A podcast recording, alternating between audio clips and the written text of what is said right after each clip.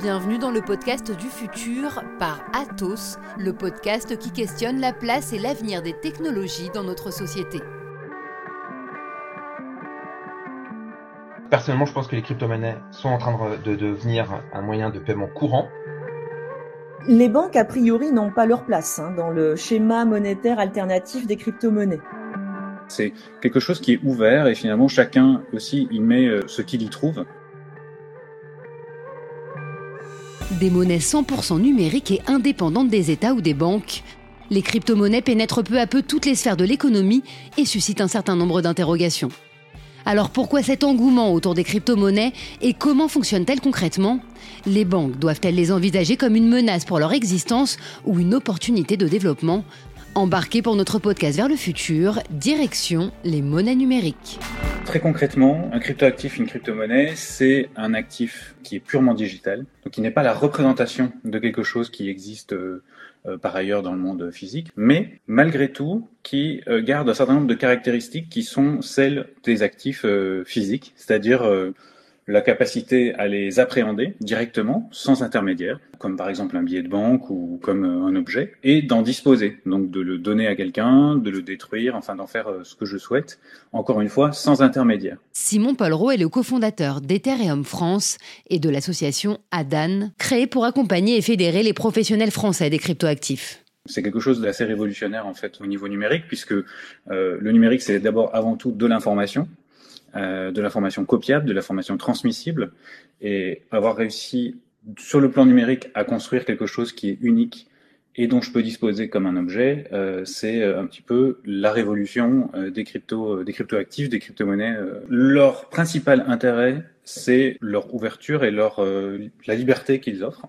Comme je le disais, ces actifs n'ont pas pas besoin d'intermédiaires pour exister, n'ont pas besoin d'intermédiaires pour être transmis n'ont pas non plus besoin d'intermédiaire pour être créés. Donc, ce sont des, actifs très libres pour lesquels chaque personne finalement peut créer ses usages, voir son intérêt ou non. Euh, voilà, c'est quelque chose qui est ouvert et finalement chacun aussi y met euh, ce qu'il y trouve. Un moyen de paiement libre et inviolable, les crypto-monnaies reposent en effet pour la plupart sur des blockchains.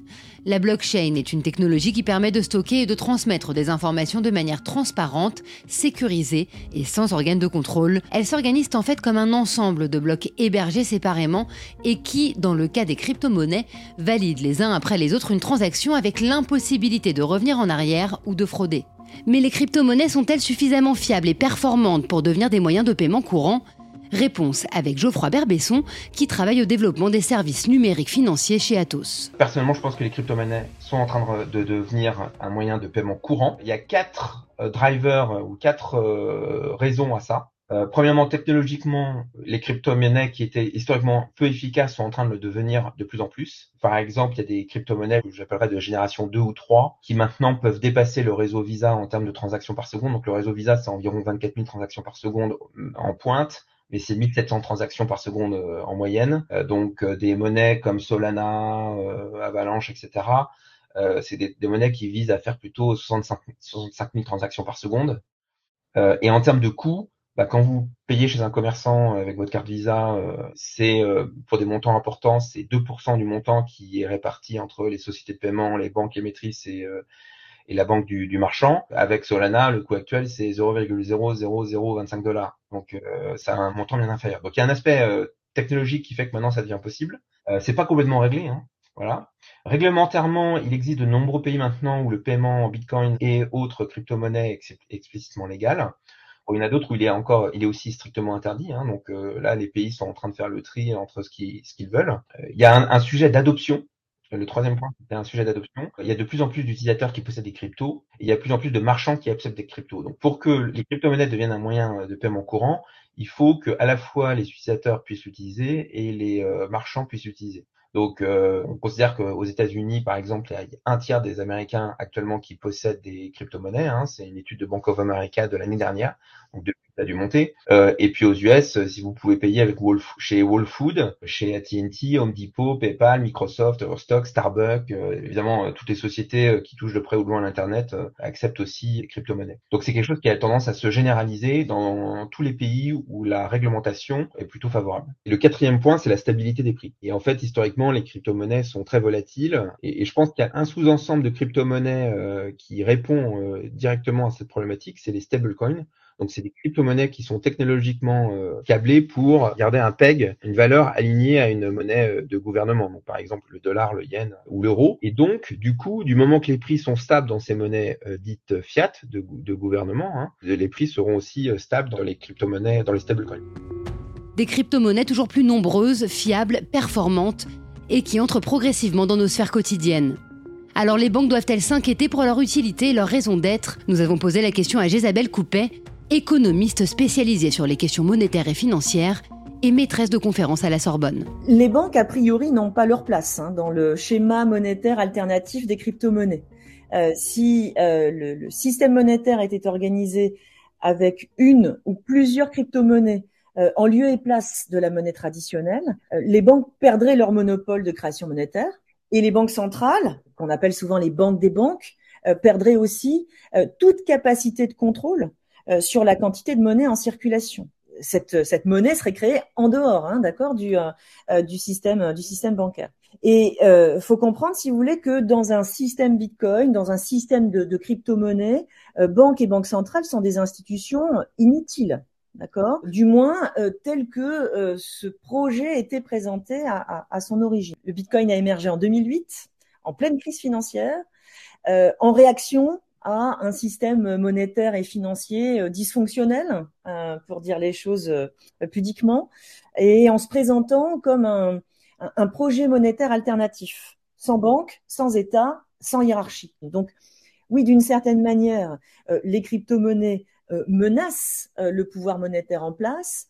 Bon, cela étant, euh, je pense qu'il y a quand même pas mal à relativiser parce que ce n'est peut-être pas comme une alternative, mais plutôt comme un complément monétaire. Qu'il faut voir les crypto-monnaies, c'est peut-être en coexistant avec la monnaie traditionnelle. Et d'ailleurs, il me semble que même pour ceux qui veulent y voir l'avenir monétaire, il faut rappeler que la monnaie bancaire a longtemps coexisté avec les monnaies métalliques du système monétaire féodal avant de parvenir à s'installer et de s'affranchir de sa contrepartie en métal précieux au, 19e siècle.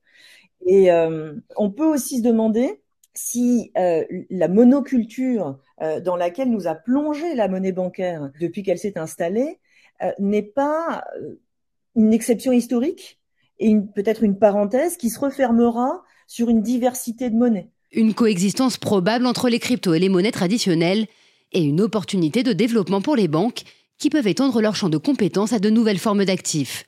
C'est ce que nous explique Simon Pollereau. Le métier traditionnel euh, de la banque, c'est avant tout la conservation de valeur pour, pour votre compte, donc que ce soit des euros ou des supports d'investissement, la fourniture de prêts, euh, donc de financement, de moyens de financement, et puis euh, à la marge tous les produits d'investissement plus exotiques, etc. Mais donc ces trois angles, en fait, ils sont complètement transposables au monde des cryptoactifs. Les cryptoactifs doivent être conservés, alors pas de la même façon que des actifs euh, traditionnels. Quand je disais qu'on peut les appréhender directement, bien sûr, on peut les appréhender directement, tout comme on peut appréhender directement, par exemple, du cash. Maintenant, vous n'allez pas vous balader toute la journée avec euh, l'équivalent de votre compte bancaire en cash sur vous.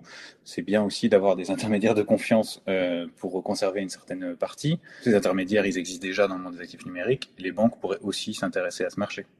Et puis tout ce qui est financement, en fait, ces actifs euh, ils ont une certaine valeur. Il existe déjà des acteurs spécialisés qui fournissent des financements euh, avec euh, on garantit ces valeurs. Donc par exemple, vous mettez en dépôt des bitcoins, des ethers, des choses comme ça, euh, et on vous fournit un prêt en dollars et, vous, et, il est garanti en fait ce prêt par le dépôt que vous avez fait en cryptoactif. Une fois, c'est quelque chose que les banques pourraient tout à fait faire. Et là, on est vraiment sur quelque chose de très simple, mais on peut imaginer des choses beaucoup plus compliquées. Donc, le, les, les, banques en réalité ont énormément de champs de développement avec les cryptoactifs, tout comme les entreprises des cryptoactifs le font déjà aujourd'hui. Par contre, ce qui est vrai, c'est que ce sont de nouveaux modèles d'affaires, euh, de nouvelles façons de, bah, encore une fois, de représenter, de, de, gérer de la valeur, et donc il y aura un besoin d'adaptation euh, des banques à cette nouvelle réalité. Investir le marché des cryptos et jouer le rôle d'intermédiaire de confiance Une opportunité pour les banques à condition de rompre avec une certaine culture du contrôle et de relever les challenges techniques inhérents au domaine avec Geoffroy Berbesson. Techniquement, peut-être si on exclut certaines néobanques qui sont toutes récentes, la plupart des, banques ont des systèmes complexes d'IT qui sont pas vraiment adaptés pour euh, traiter euh, les crypto-monnaies. Et les crypto-monnaies, il y a quand même pas mal de choses à considérer autour. Il y a des, sujets de KYC, un Know Your euh, Customer, de détection de fraude, de traçabilité des fonds. Donc en fait, il faut quand même être capable d'interfacer les blockchains avec les, systèmes existants, euh, informatiques existants hein, euh, dans les institutions financières. Deuxièmement, il faut quand même sécuriser des sujets autour de sécuriser les transactions, pas dans le sens de détournement des transactions, mais c'est plutôt que dans, dans pas mal de crypto-monnaies, les transactions sont non réversibles. Aujourd'hui, vous faites une erreur, vous virez de l'argent à la mauvaise banque, à la mauvaise personne, vous pouvez appeler la banque, vous pouvez appeler la personne, enfin, vous pouvez essayer de récupérer vos fonds. Dans les crypto-monnaies, vous pouvez virer de l'argent une adresse que personne ne possède et vous ne repérez jamais l'argent. Donc il faut être quand même capable d'avoir systèmes qui permettent de bloquer ce genre de, cas de figure. Puis oui, enfin il faut intégrer euh, des nouvelles technologies euh, assez récentes dans, ces systèmes legacy. Donc faire parler les différents systèmes entre eux. D'un point de vue organisationnel, bah, il y a quand même un sujet, c'est que la réglementation évolue très rapidement et donc il faut avec des changements parfois brusques hein, euh, encore dans certains pays. Donc il faut quand même avoir une organisation qui est câblée pour être capable de suivre et de comprendre ces, ces changements euh, de réglementation et comment les, les interpréter euh, aussi euh, en conjonction avec la, la réglementation bancaire traditionnelle. Et puis, il faut, moi je pense qu'il y a une course de vitesse. Les banques qui seront les plus rapides, les institutions financières qui seront les plus rapides vont capturer des parts de marché. Donc, il faut quand même avoir une, une organisation qui est capable d'aller vite agile, donc peut-être une des organisations plus dédiées à développer des fonctionnalités, des technologies liées aux crypto-monnaies. Des cryptos qui poussent donc les banques commerciales mais aussi les grandes institutions financières à se transformer en profondeur et qui leur ouvrent de nouvelles perspectives comme la création de leur propre monnaie. Les banques commerciales et euh, surtout les banques centrales travaillent déjà au développement de, de monnaie bancaire numérique. Donc c'est peut-être une autre façon pour elles euh, d'appréhender cette euh, cette transformation. Et ça signifie que la monnaie bancaire pourrait elle-même se transformer en monnaie numérique. Euh, c'est tout particulièrement le cas euh, pour la monnaie de banque centrale, euh, qui comprend les billets et les réserves des banques à la banque centrale. Hein. C'est avec ces réserves que les banques effectuent leurs paiements entre elles. Certaines banques centrales émettent déjà, alors pour le moment c'est plutôt dans un cadre expérimental, mais certaines le font déjà, elles émettent des e-monnaies. Alors c'est le cas de la Bank of China, qui émet du e-yuan, et c'est le cas aussi de la Banque de Suède, qui émet du e-krona. C'est expérimental hein, pour le moment, mais ça commence à exister. La Banque centrale européenne a également un projet d'euro numérique euh, qui pourrait remplacer en partie les billets, euh, les billets d'euros. Et cela pourrait devenir une monnaie numérique euh, émise et garantie directement par la Banque centrale européenne, accessible et utilisable par tous. Pour le moment, ce n'est pas un projet très ouvert. il est conduit en consultant essentiellement des acteurs du secteur bancaire alors qu'en fait, ça concerne la société tout entière et qu'il y a euh, potentiellement euh, de grandes opportunités associées à ce projet. Euh, ça pourrait être un véritable service public de la monnaie. ça pourrait aussi permettre la mise en place de nouvelles politiques économiques, sociales ou environnementales, en rendant possible des transferts monétaires de la Banque centrale vers l'ensemble des citoyens européens. Mais euh, si la société civile n'est pas plus associée euh, dans la préparation de ce projet, euh, ces opportunités ne seront sans doute pas saisies. Entre peur de la volatilité et perspective de croissance, entre rêve d'un nouveau modèle sociétal et nécessité de protéger la stabilité financière, les crypto-monnaies pourraient demain transformer en profondeur nos économies et rebattre les rapports entre ces différents acteurs, du simple citoyen aux grandes institutions financières, des États aux banques commerciales. C'est la fin de cet épisode. Merci à Simon Paul Geoffroy Berbesson et Jésabelle Coupet d'avoir partagé avec nous leurs idées et leurs réflexions. Merci à vous de nous avoir suivis et rendez-vous très bientôt pour un nouveau podcast vers le futur.